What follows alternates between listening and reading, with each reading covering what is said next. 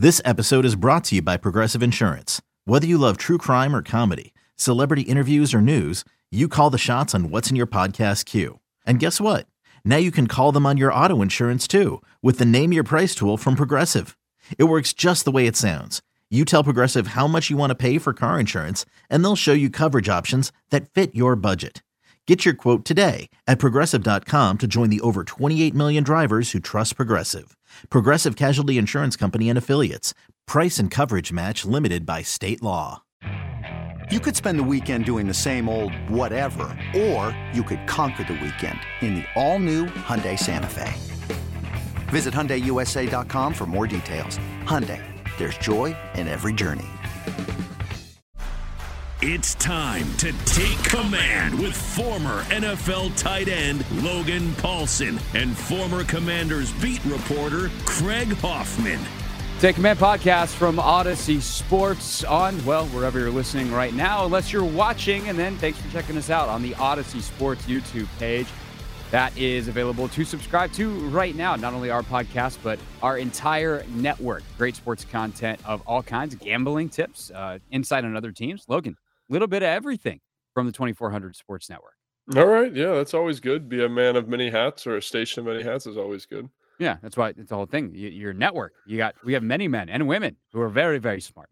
Uh, and they talk into microphones and give you knowledge. Uh, so make sure you subscribe, youtube.com slash at Audacy Sports. And then if you find a podcast you like, you can subscribe anywhere to the audio version in your favorite podcast app. Today, on this Wednesday pod, normally we look back at the game that was, deep dive into the tape.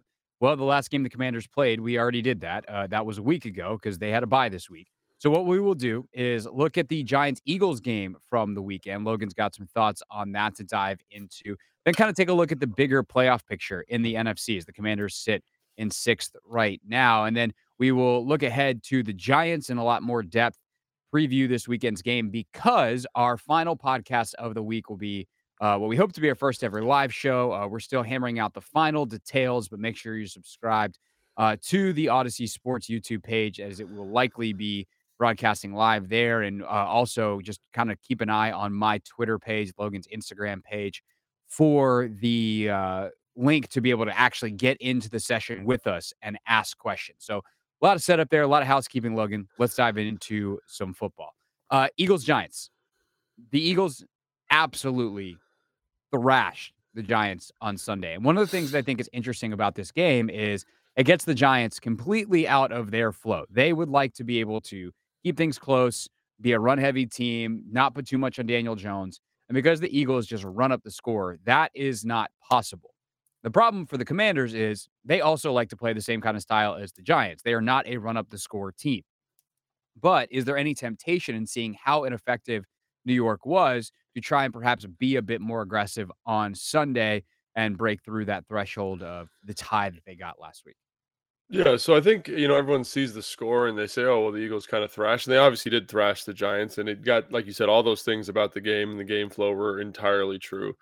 I think the thing that really stuck out to me when I watched it is it wasn't like it was easy, especially in the first probably quarter and a half for Philly. And so what I mean by that is they come out, I think there's like a 15 play, 14 play drive to start the game. And it was tough. It was, you know, three yards in a cloud of dust. Jalen Hurts, to his credit, made a ton of plays versus Wink Martindale's kind of all out pressure. Wink Martindale's kind of blitz of choice this week was a cross dog, which is basically when you take those two middle linebackers or a safety and a linebacker you cross them, kind of messes with protection rules. Uh, makes a lot of sense because Philly likes to be a little bit man heavy in their scheme um, and pull Kelce and kind of it was a nice way to get them in a little bit of a bind. Philly did a nice job handling it, but they still had free runners to the quarterback, and Hurts made some throws under duress that on third down, third down conversions, third down scrambles, that type of thing. And that's pretty much how their first two drives went. They get to a fourth and seven. Uh, I want to say it's on like the 40 yard line going in to score against the Giants. And that to me was like the tipping point in the game. It's like this six play sequence in the game where it's like it tips. So, you know, Wink Martindale, they can't get off the field, but it, it's hard. It's taking them a long time. They're giving their offense at least an opportunity to kind of stay in the game. It's fourth down. They go for a fourth and seven. And um, it's at the, the plus 41. Plus 41. Jalen Hurts, there is pressure in his face, kind of puts up a prayer The New York Giants safety, Love, I don't know what he's doing. Totally, totally misjudges the ball, ends up being a touchdown for Philly. Okay, 14 0. Not out of it's it's getting out of hand, but not out of hand yet. The Giants go three and out.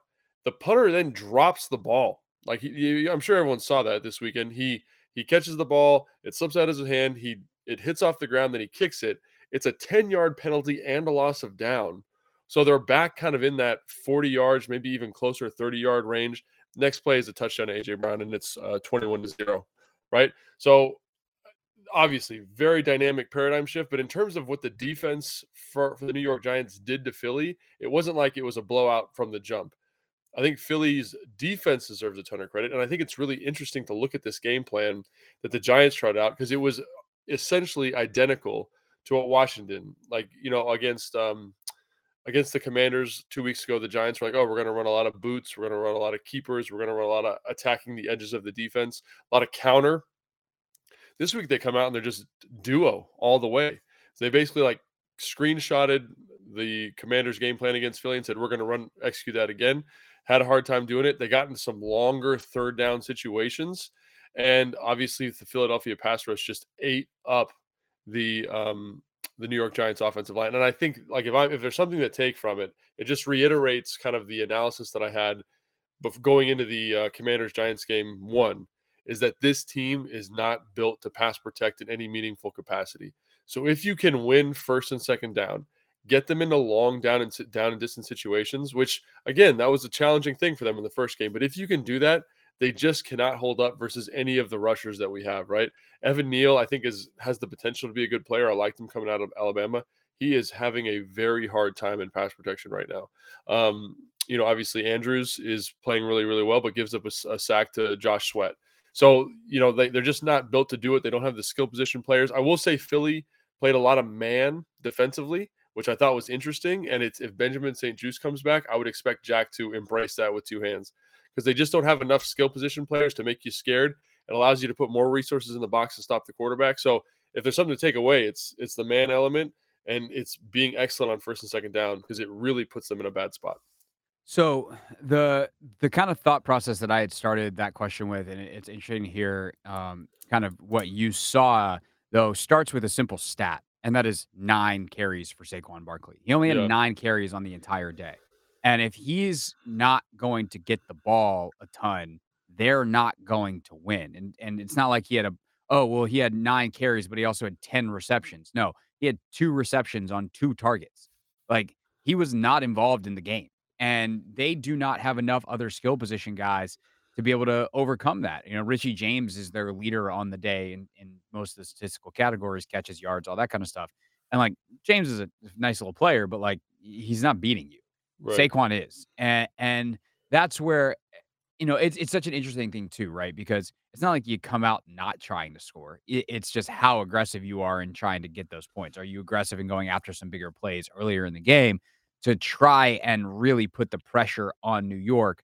And uh, to be frank, like I would, I would be able, I'd be willing to give a little leash on my my time of possession that the Commanders are so dominant in in favor of being a bit more aggressive. Also, because they don't scare me offensively. Okay, it doesn't work. Okay, let's just go back to the game plan.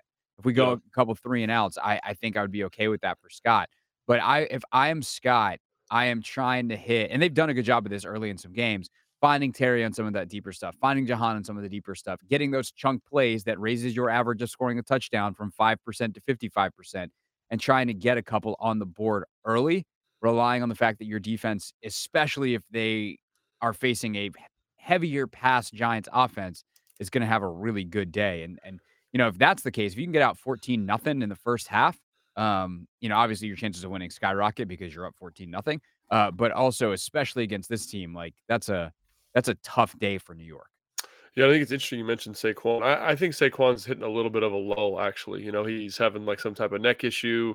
Um, he's not quite right. And I think that shows up. So to me, it's not Saquon Barkley, it's it's Dan, it's Daniel Jones. Like he is their mm. offense. Mm. Him running the football, what he does in the short intermediate passing game, off the boots, off the zone read, off the RPO stuff. Excuse me. So I think like if you can manage if you can, if you, he is the piece that you have to manage, right? And it's not like he's this overly dynamic piece. Like I think he's a good football player, but he's limited, right? He's limited by a lack of skill position players. He's limited by a lack of run game. He's limited by a lack of pass protection. So, you know, obviously in the first matchup, he's the thing that hurts the Commanders' defense. So, what is your plan for him? Really, like that's what it boils down to, in my opinion. After watching Philly, after watching our game, what is the plan to keep him contained? And it's interesting that they kind of got away from the Giants I'm talking about some of this boot action stuff, which murdered the Commanders, which was very effective against Dallas. They didn't do it as much against Philly. Not really sure why. Maybe they kind of outsmarted themselves. They kind of tricked themselves. But I think when you see about how effective that was versus the Commanders in the first game, you say you got to go back to that because it puts Daniel Jones in a space where he can hurt you with his legs, he can hurt you with his arms. But my if I'm if I'm talking to Jack Del Rio, my first thought is you know that they're going to try and do this.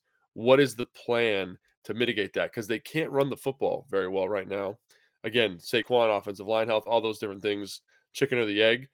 What is the plan to contain Daniel Jones? And I think if you can have a definitive answer there and a very consistent plan, I just don't see how offensively they can win this game. Obviously, defensively, we can talk about that in a second, but offensively, it doesn't seem like they're capable of, of, of scoring a significant amount of points to win the game.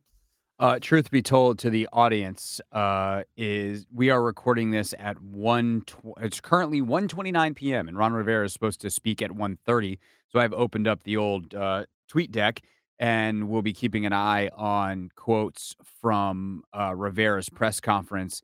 Uh, so we might have an answer here in the next few minutes on the latest on Benjamin St-Juste. But let's let's either way, he's back, he's not back. Like, what is that plan? Obviously, if he's back, you feel better playing some of that man to man. Yeah. Um, maybe that allows you to free up Jamin Davis to spy a little bit because you're not playing, you know, your basic zone structures. Like, what what are the the things that you're trying to do to limit Jones? Because you know what I say, you know, not trying to just equip my point here, but like if if you can make them one dimensional, right? Because it's really about the carries more than it is the the production, um, the production for Saquon. Like if they can stay as a run base, let's say it's Gainwell or or whatever his yeah, name is, the, yeah. uh, or sorry, Brightwell, um, the backup Breida, you know, or Jones running. Like Jones only has four carries the other day in that game.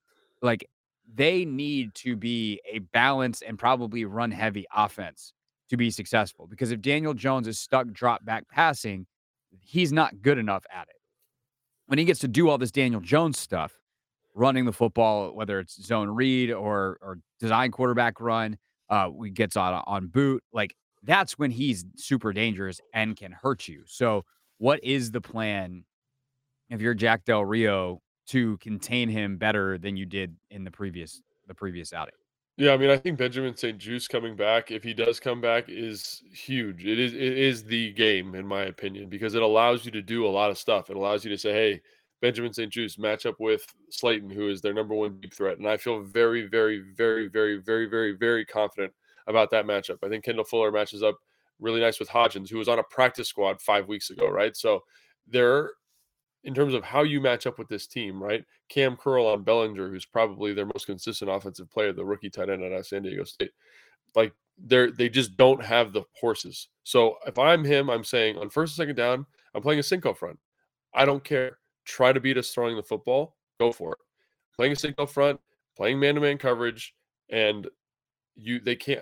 I don't see a, a way where that happens. Obviously, you can't play man to man coverage all the time, but you definitely have to stop the run. And so, you know, how do you stop the counter? They had a time, hard time stop, stopping counter last week. And how do you stop the boot? Are the two things I would put as top of my list. And then what is they? And then as soon, if I'm Jack, as soon as they come out and run their first drive, they're going to tell you what their plan is. Like against Philadelphia, it was to run a lot of duo, right?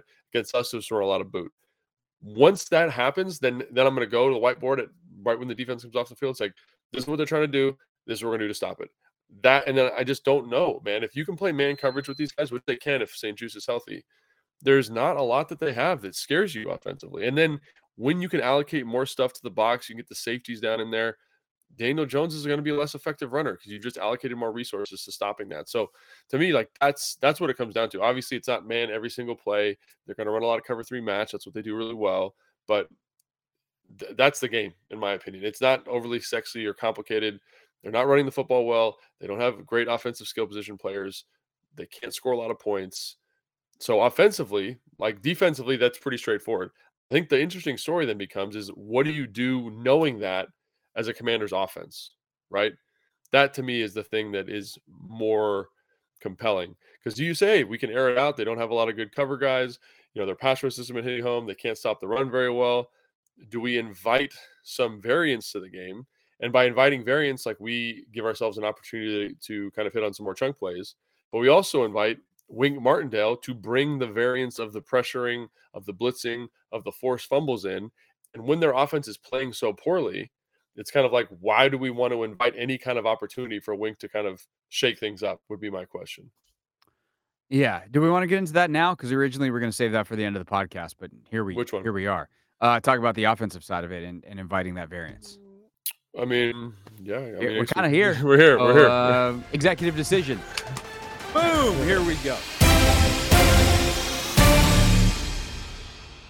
At Alma, we know the connection between you and your therapist matters. But if you're already feeling stressed and burnt out, the idea of trying to find a therapist you really connect with can be overwhelming. That's why Alma's focused on helping you find the right therapist for you. When you browse their online directory, you can filter your search based on the qualities that are most important to you. Then you can book a free 15 minute consultation call with any therapist you're interested in seeing, so you can get a feel for whether they're the right fit before you commit to a full length session. Alma also makes it easy for mental health care providers to navigate insurance. That's why 95% of therapists in their directory accept insurance for sessions. So you can find care that's affordable without stressing about the paperwork.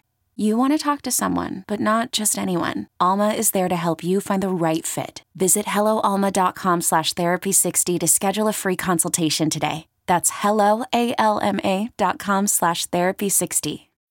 When you need mealtime inspiration, it's worth shopping Kroger, where you'll find over 30,000 mouthwatering choices that excite your inner foodie. And no matter what tasty choice you make, you'll enjoy our everyday low prices, plus extra ways to save, like digital coupons worth over $600 each week. You can also save up to $1 off per gallon at the pump with fuel points. More savings and more inspiring flavors make shopping Kroger worth it every time. Kroger, fresh for everyone. Fuel restrictions apply.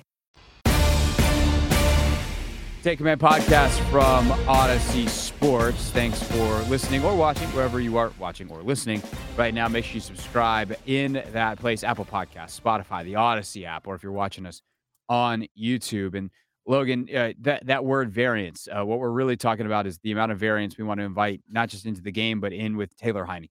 Um, the yeah. turnover worthy plays are, are, something that's been a hot topic of discussion. Uh, he seems to get away with murder on that every single week.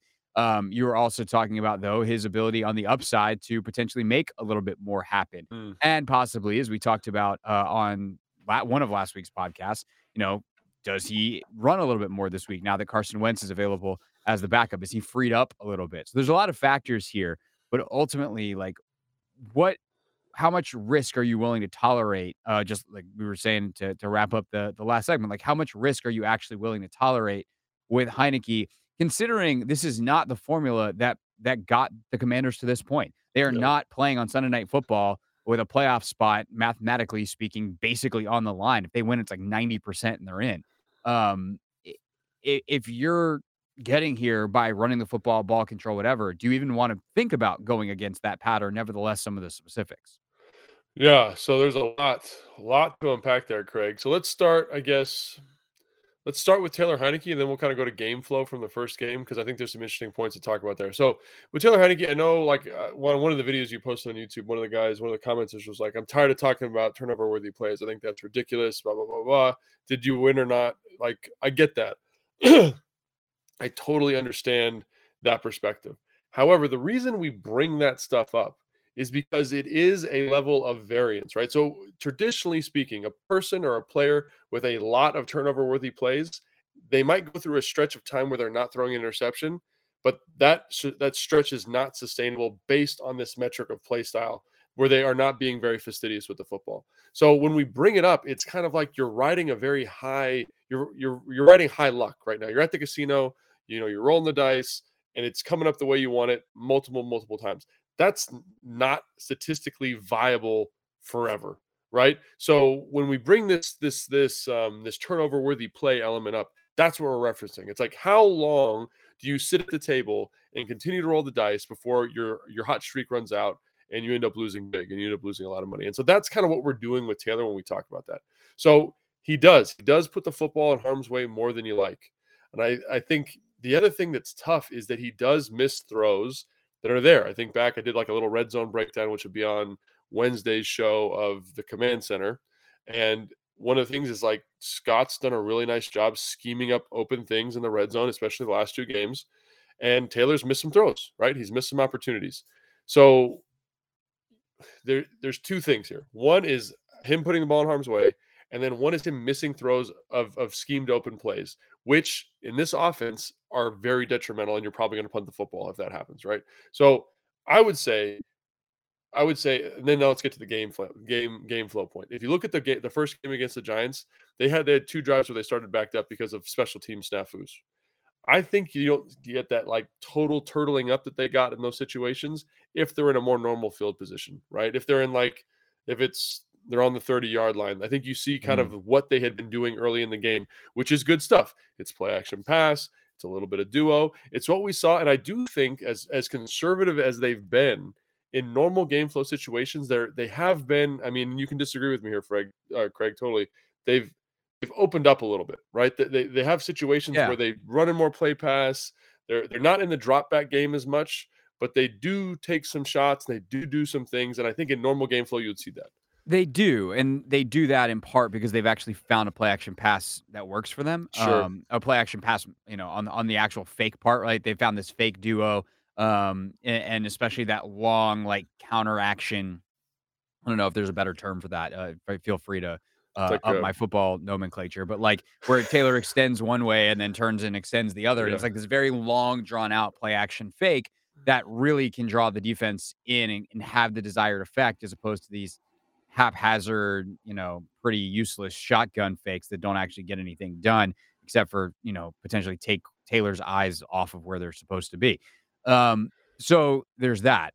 Um, and I agree with you on that front. They they have definitely tried to, especially early in games, get some of those chunk plays and then really drive home running the football. And I, and I think that's still a good a good plan. The question is, do they keep and you know as as i said uh, a little bit ago uh, we're recording this in the middle of rivera's press conference on tuesday and we now have a bunch of updates and you know i haven't seen one on sam cosmi yet uh, but if they have the more mobile linemen the schweitzers the cosmis in do they include some of the screen game and some of the stuff that they yeah. kind of cut out of the offense and I, I think that just allowing the offense to have a little bit more to it is kind of really what we're talking about here. At yeah. the end of the day, like it's margins. And, and we do a lot of talk about the margins on this podcast because that is where the game is won and lost. It's also the thing that changes. It's the thing that's up for debate is do you want to be 65 35 run or 60 40 run? Because they're not yeah. going to be, you know, I mean, they might be 60 40 pass, um, depending on game flow, but like ideally, they're kind of 60 40 run. Yeah. Um, that's that's where they are. They get up and then they're able to run run out the clock with these two big bruising backs that uh, have have been really effective at closing out games. Um, so I, I, think it's in a way it's too early to tell um, because it's going to depend on their personnel uh, yeah. to an extent too. Um, because for instance, Trai Turner is having a good week um, in terms of the bye week helping him out, and he very much could be back. And if he is going to be your starting right guard, the screen game and all that kind of stuff isn't isn't really on the table. That's not where where he's at. Um, if it's Cosmi, uh, then you're all right. Um, by the way, the other injury updates real quick. Uh, you know, we were talking about St-Juste in the last segment. It looks like he's he's on a good track. So that's good. Jamin Davis apparently had a procedure on his thumb, but he's looking like he's trending the right direction. So is Chase Young for the 18th straight week. Uh, Montez Sweat, James Smith Williams are in concussion protocol. So um, chances are, if you're listening to this on a podcast, you probably know that stuff by now because the the time release uh, factor of this. But just in case, there's your there's your news update. But to circle back to what we were talking about, the personnel offensively could dictate a lot of this, and whether or not Schweitzer and Cosmi are your center and right guard, or whether or not it's Nick Martin and Trai Turner. Um, you're not necessarily screwed if it's if it's the latter, but the former gives you a lot more options and a lot of things that you can potentially do compared to the the game plan that you were almost stuck with from an offensive line standpoint uh, during that streak. When oh by the way, you did go six and one. Yeah, yeah, and I think um, I think that's a really good point. Obviously, injuries are going to play a big deal, and I think what you're. T- I think I like the way you phrased the beginning part of that. It's like we're we're not advocating that they go out and become, you know, the greatest show on turf in terms of throwing the football. But do you? I think uh, you know, ten more passes, five, seven more passes in a game is an appropriate solution against the secondary, especially if you're at a point where you can pass protect, especially on first and second down, running a little bit of play action pass there. I think would be really advantageous.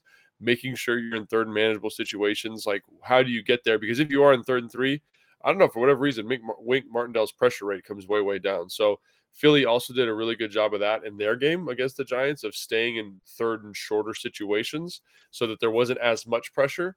Um, but when they were in third and longer situations, they were able to overcome the pressure that Wink was bringing. So I think that's all kind of got to factor in. I don't think you you deviate too far from what you've been doing. I think you're okay with playing the long game. I think your defense. I would assume the defense is going to play much much better in this outing, having seen what this uh, Giants offense is about um, you know, having a week of rest, you know, for all of this conversation about the defense. Like they have some significant injuries. Like Jamin's, uh, you know, had thumb surgery during the bye week. He was he's been hurt for a couple of weeks now.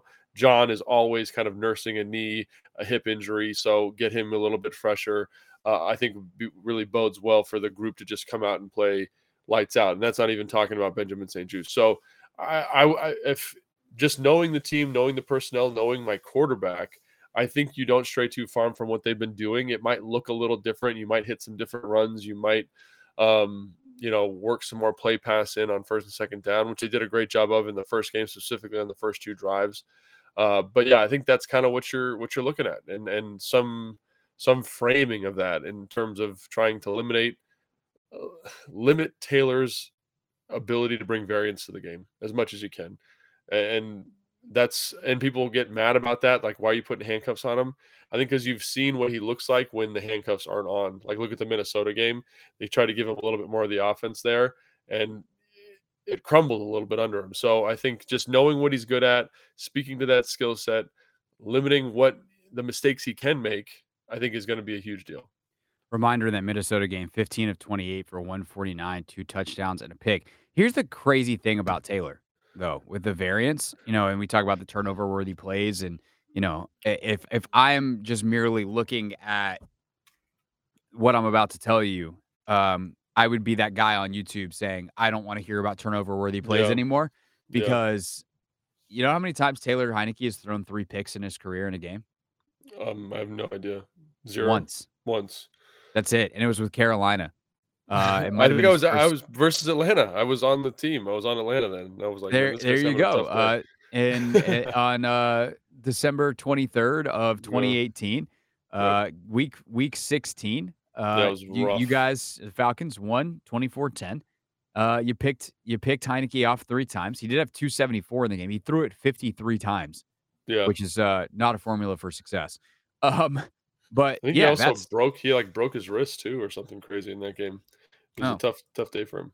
Yeah, that's that sounds worse than three picks. But that is the only time he's ever thrown three picks. So for all of the times that it feels like he's thrown hundred picks in a game because he throws the ball over the place and you're having a heart attack and you know, especially some of those games late last year where he was just frankly really bad as he was banged up and, and not fully healthy.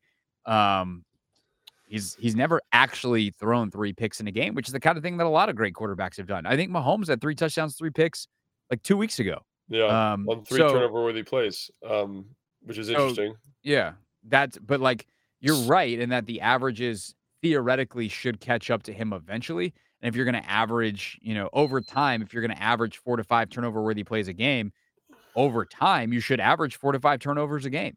Um, yeah. But he has, for whatever reason, been able to consistently dodge those bullets. Um, I also, I also would say, like as a counterpoint, why. just something to think about, Craig, is, and and we'd have to do like math and solve stuff for this, but I do think that when you again when you bring his number of total number of throws down, mm-hmm. right? You you give the defense less opportunity to you know express some of these turnover worthy plays, right. right? That's like the whole point, right? He threw the ball 50 whatever 57 times in that game. I'm sure he had more turnover worthy plays than interceptions in that game. Right? Right. So if you if you're if you commit a turnover on sixty percent of your turnover worthy plays, which is not the number, that's just one I just pulled out Yeah, of the air. up, yeah. But um, you know, if you throw it fifty times, that's that's going to result in a higher number of actual turnovers than twenty five or thirty. I, I hear Yeah. what you're saying, and that's that's totally true as well. Um, it's just something that's it's it been interesting to watch with him is how consistently he has successfully lived on the edge, and I know it's coming. Um, I've kind of said a couple of times on the show, like I think, I think the game San Francisco, like if he throws four picks against San Francisco, I will be zero percent surprised because that's the best defense in football, and they just, I mean, they just had Tom Brady flummox, and he's Yeah. Tom bleeping Brady. Yeah. So um, I know Taylor Heinicke is obviously based off of their head-to-head comparisons, basically Tom Brady, or head-to-head matchups, basically Tom Brady. But uh, no, it's it's it's gonna be interesting. Uh, and and you know the other thing too, real quick to kind of wrap up our thoughts on both sides of the ball for the Giants. You know, Martindale always has his thing in a given week, and just because Mhm. they played two weeks ago doesn't mean he's gonna have the same thing. Uh, Yeah. And the same is true, by the way, offensively. Daboll and, and that staff on the offensive side of the ball. You know, you talked about, oh, they found a wrinkle and they they did a really good job with it two weeks ago. Like, how how different do they go just two weeks later against the same exact team, who, by the way, hasn't played another game since? Yeah, uh, yeah, and that, that's again, th- those are the types of things that I really nerd out. Like when I get to watch the first half of the game with, uh, you know, those guys on the on the in-game show. It's just it's it's crazy because it's like that. That's the that's the tipping point, right? Is the wrinkle enough to keep the Jets in it offensive or the Giants in it offensively? Is the defensive blitz package enough to kind of stymie what they're doing from uh, the Commanders doing from an offensive standpoint? Those are the things like when I turn on the game, I have butterflies in my stomach to see that, to see that execution, to see what's happening. So yeah, it'll be really curious to see. If I had to, I was just trying to think if I had a game plan for this team, like I don't know if I would do things much different than what they did in the first outing. Like get Jones on the edge, find ways to get him with the ball in his hands, elevate the run game. Like if I'm them and I know I have to win this game, I know I have to have it in the bag to make the playoffs. I might let Daniel Jones run the ball like 15 times. Like that's Mm. kind of where I'm at from a schematic standpoint. They struggle with the zone read. They struggle when the quarterback moves out of the pocket. Like he's your best player. Like put all your eggs in that basket let it ride. So and then defensively, I think um I think you'll see a lot of a lot of this a lot of similar pressures, but there will be some new wrinkles in terms of getting them uh you know, finding ways to get his rushers in advantageous situations. Can Scott keep you out of those situations is the big question, I think. Yeah, well, and that's the thing. Last time, you know, we did the the breakdown, and if you want some actual like film with it, we put that up on my YouTube page, youtube.com slash at Craig Hoffman, um, of the the Kayvon Thibodeaux uh or Kayvon Thibodeaux blitz at the end of that game, uh, the tie game, and, Yeah. and how Martindale kind of manipulated Washington's coverage rules uh, or protection rules, and so can they have answers for that kind of stuff this time around? Can you understand conceptually, or at least if you if they do something different, can you figure it out faster? Get that communicated on the sideline, come up with a solution somewhere in your bag, and be like, all right, hey guys, we got we got this. If we see it again, this is how we're gonna handle it. Like those adjustments have to come faster. You can't be getting the the pressure that's gotten you all day, getting you a sack on the biggest play of overtime. Like that's what happened uh, uh, Yeah. uh, in the last game. So can you make those adjustments um, faster? It's hard because they're playing off your rules. You're doing the Yeah. things you're quote unquote supposed to do, um, but you got to be able to see through some of the disguises and and all that kind of stuff. And we'll see with you know the freshest tape that they have being just a couple weeks ago against the same team if they can have solutions.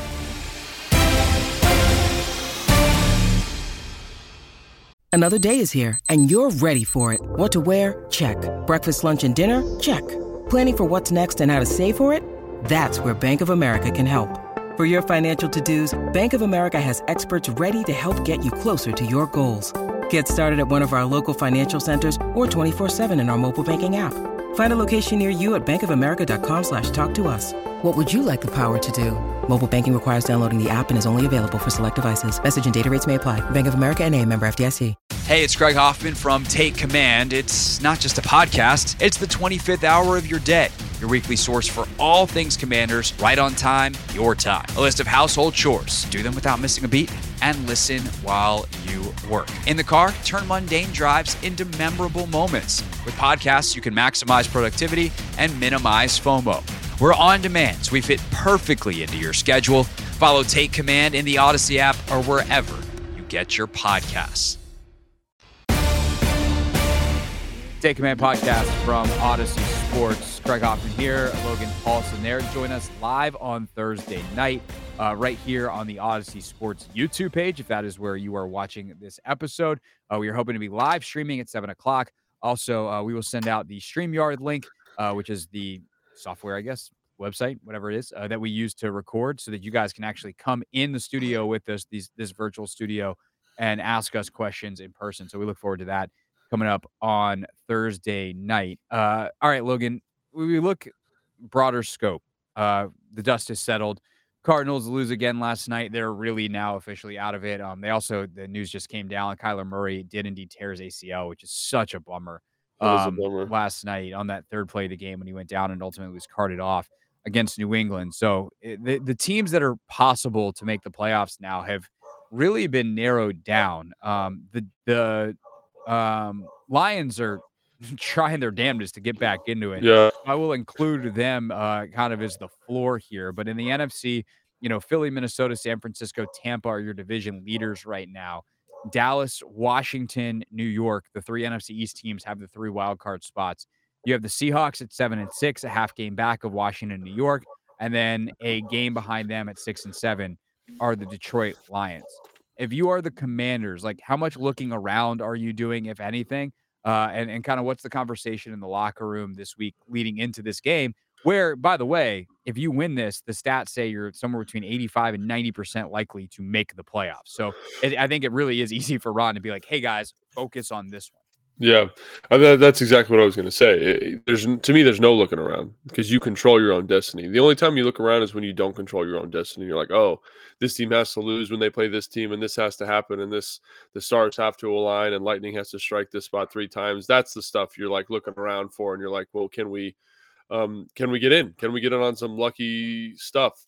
But when it's when it's in your hands, when it's your thing to control, it makes it very straightforward. It's like win this game win this game, take advantage of this opportunity, and you're going to be an excellent spot. So, uh, you know, like I said, I think this is a like this is this is exactly how you write it up. If you're Ron Rivera, you basically say, we we took a tie when we are in the Meadowlands. We're coming off the bye. We have an extra week of prep. Our guys are going to be healthier. Um, it's in it's at FedEx Field. Like this should be. I'm not saying easy win because there are no easy wins, but as easy as a win as you can get. And um, you know, when that's how I'd like to bet. I'd like to bet on it because you know, like I want to make the playoffs. I want this team to make the playoffs, and that's the parameter I'd love to have. A game where I'm coming off the bye. Scott Turner's excellent off the bye. Um, it's at home, not a big road trip deal. Like, let's get this thing done. Let's get this in the bag. Let's get to the playoffs. Yeah, Aaron Schatz of Football Outsiders has it. it Washington wins. They're 86% in the playoffs, 28% with a loss. The Giants are 90% with a win. 31% with Whoa. a loss. Uh, Seattle's 57% either way. Uh, they the the Washington result doesn't really matter to them, I guess. Uh, and then Detroit, 20% if the Giants win, 21% if Washington wins. And obviously that they're doing calculations based off of what they would need and then strength of schedule and, and all that mm-hmm. kind of stuff over the final couple of weeks of the season. But it shows you like 86% of the time, uh, if you or 86% chance if you win this game, uh, you're in. And if you win two out of the last three, you're basically guaranteed because you have a uh, a two game lead essentially over New York because you've got the tiebreaker and you've got the uh, the game in hand. So this game is is kind of worth double in that way. Uh, as you then look around the rest of the NFC, is there a team that you would prefer to see in the playoffs? Team that you would like to avoid? Uh, I think everyone's going to kind of want Tampa that's going to be basically impossible uh, to catch the Cowboys. Cowboys would have to lose out. You'd have to win out, and then I'd have to I'd have to check on what the tiebreakers even are, uh, assuming that Tampa finishes fourth. Dallas, obviously, uh, currently in the five spot. But between I guess Minnesota and San Francisco is realistically what we're talking about in that first round with the Eagles uh, all but securing the bye. Like, is there any either of those teams? I think we talked about this a little bit the other day, but either either one of those teams that you would prefer to see. Is there a, even a question there, Craig? Like, I mean, holy cow, would you rather see the 49ers who just smoked the Tampa Bay Buccaneers 35 to 7 and seem to be kind of like I look at that roster and I'm just like, how did they do that? Christian McCaffrey, Brandon Aiyuk, George Kittle. Obviously, Deebo Samuel got hurt, but one of the best offensive lines in the league, the best defense in the NFL at the moment. I don't know, man. I don't think I want any part of that team until you know maybe round two later in the playoff picture. When you I have want to face them. Yeah, I want Minnesota, man. Their defense is struggling. They've given up 400 yards in six consecutive games or whatever it is. You know, I think Kirk is playing well. Obviously, Justin Jefferson's a heck of a like he might break the 2,000 yard barrier for a receiver, which would be pretty spectacular for him. But I just look at this and I say, like, that is a team that is that that is better, that is worse than their record. And to see how they played them, uh, the Commanders played them in the in the matchup here. I think, man, that is an opportunity for this team to do some stuff. You know, catch a catch a team that's not as hot as San Francisco, and um, and do some good stuff in the playoffs. So I get a first round playoff win. If if I had to pick a team, that would be it. So you're right. Is the first thing. if you're going to make the case for Sam for for Minnesota, it would be. I feel like the Minnesota is a tougher place to play. That dome gets nuts. Um, it's a very cool Yeah. stadium. They've got the Viking ship, the whole thing. San Francisco is a really solid. I feel like. I mean, you you uh, you played in Levi Stadium. It's not it's not Candlestick. It's not it's not the old place. It's much more corporate. Like they have a lot of uh like so basically the construction of the stadium is such that like you have a lot of skyboxes yeah. and so they're all enclosed like it's it's it's more of like a you know Silicon Valley wine and cheese like there for business meetings type crowd and it's a very expensive stadium to get seats so you kind of lose some of that you know raucous tailgating fan in there Right. So you lose you lose a little playoff atmosphere. So that would be that would be part actually that's part two. Part one is is Brock Purdy. And Yeah. what Brock Purdy did last week was phenomenal. That kid has no fear, but eventually, you know, five weeks from now, like is he still gonna be able to play like that? Or is is the NFL gonna get some tape on him and go, all right, he's Mr. Irrelevant. That dude's not beating us in a playoff game. Like Jack, if you're Jack Del Rio, are you licking your chops going, all right, I'd rather face that guy than Kirk Cousins. And not that Kirk scares the daylights out of you, but he's still Kirk Cousins compared to Brock Purdy, seventh round pick. And I realize I'm saying that right now. And this, you know, Brock Purdy turns out to be awesome. This clip will live on in infamy. Um, but uh, that would be the, I guess, the only thing is like you are facing Mr. Irrelevant from the most recent draft. You are facing the guy that went two rounds after Sam Howell. Um, Yeah. And so that would be my only thing. But uh, to circle back to where I started and where you ended, you're right because that Niners defense is disgusting, and I Yeah. want no part of them. If I'm Taylor Heinicke, uh, coming up in the playoffs. Yeah, and uh, to your question about Brock Purdy, I think Kyle has shown a proclivity. Now, obviously, it's two games in, so we'll see how this progresses, like you said. But uh, Kyle Shanahan has shown a proclivity for taking quarterbacks who do what he wants them to do. You know, Nick Mullens, CJ Beathard, guys that I played with who are good football players, but by no means elite players, and is able to cultivate an offense of structure around them that supports them in their in their skill set. And then if they're supported by excellent defensive play, I, like I think Brock Purdy might come back down to earth a little bit. He will. I mean, he basically had like a perfect game the other day, but it, he Scott uh, Scott no Kyle can make that work. The other thing that you're going to run into is that Jimmy Garoppolo might be back for the playoff push in a couple of weeks, right? So I think that's another element that needs to be considered is that that team, you know, they could be getting healthy at the right time, and you don't want any part of that. I I do think that trip is also terrible. Going to San Francisco is tough. Like I'd much prefer from a travel standpoint to go to Minnesota, but you're right. That Minnesota stadium is awesome. Great energy, great en- environment. It, it would be very bumping there for sure.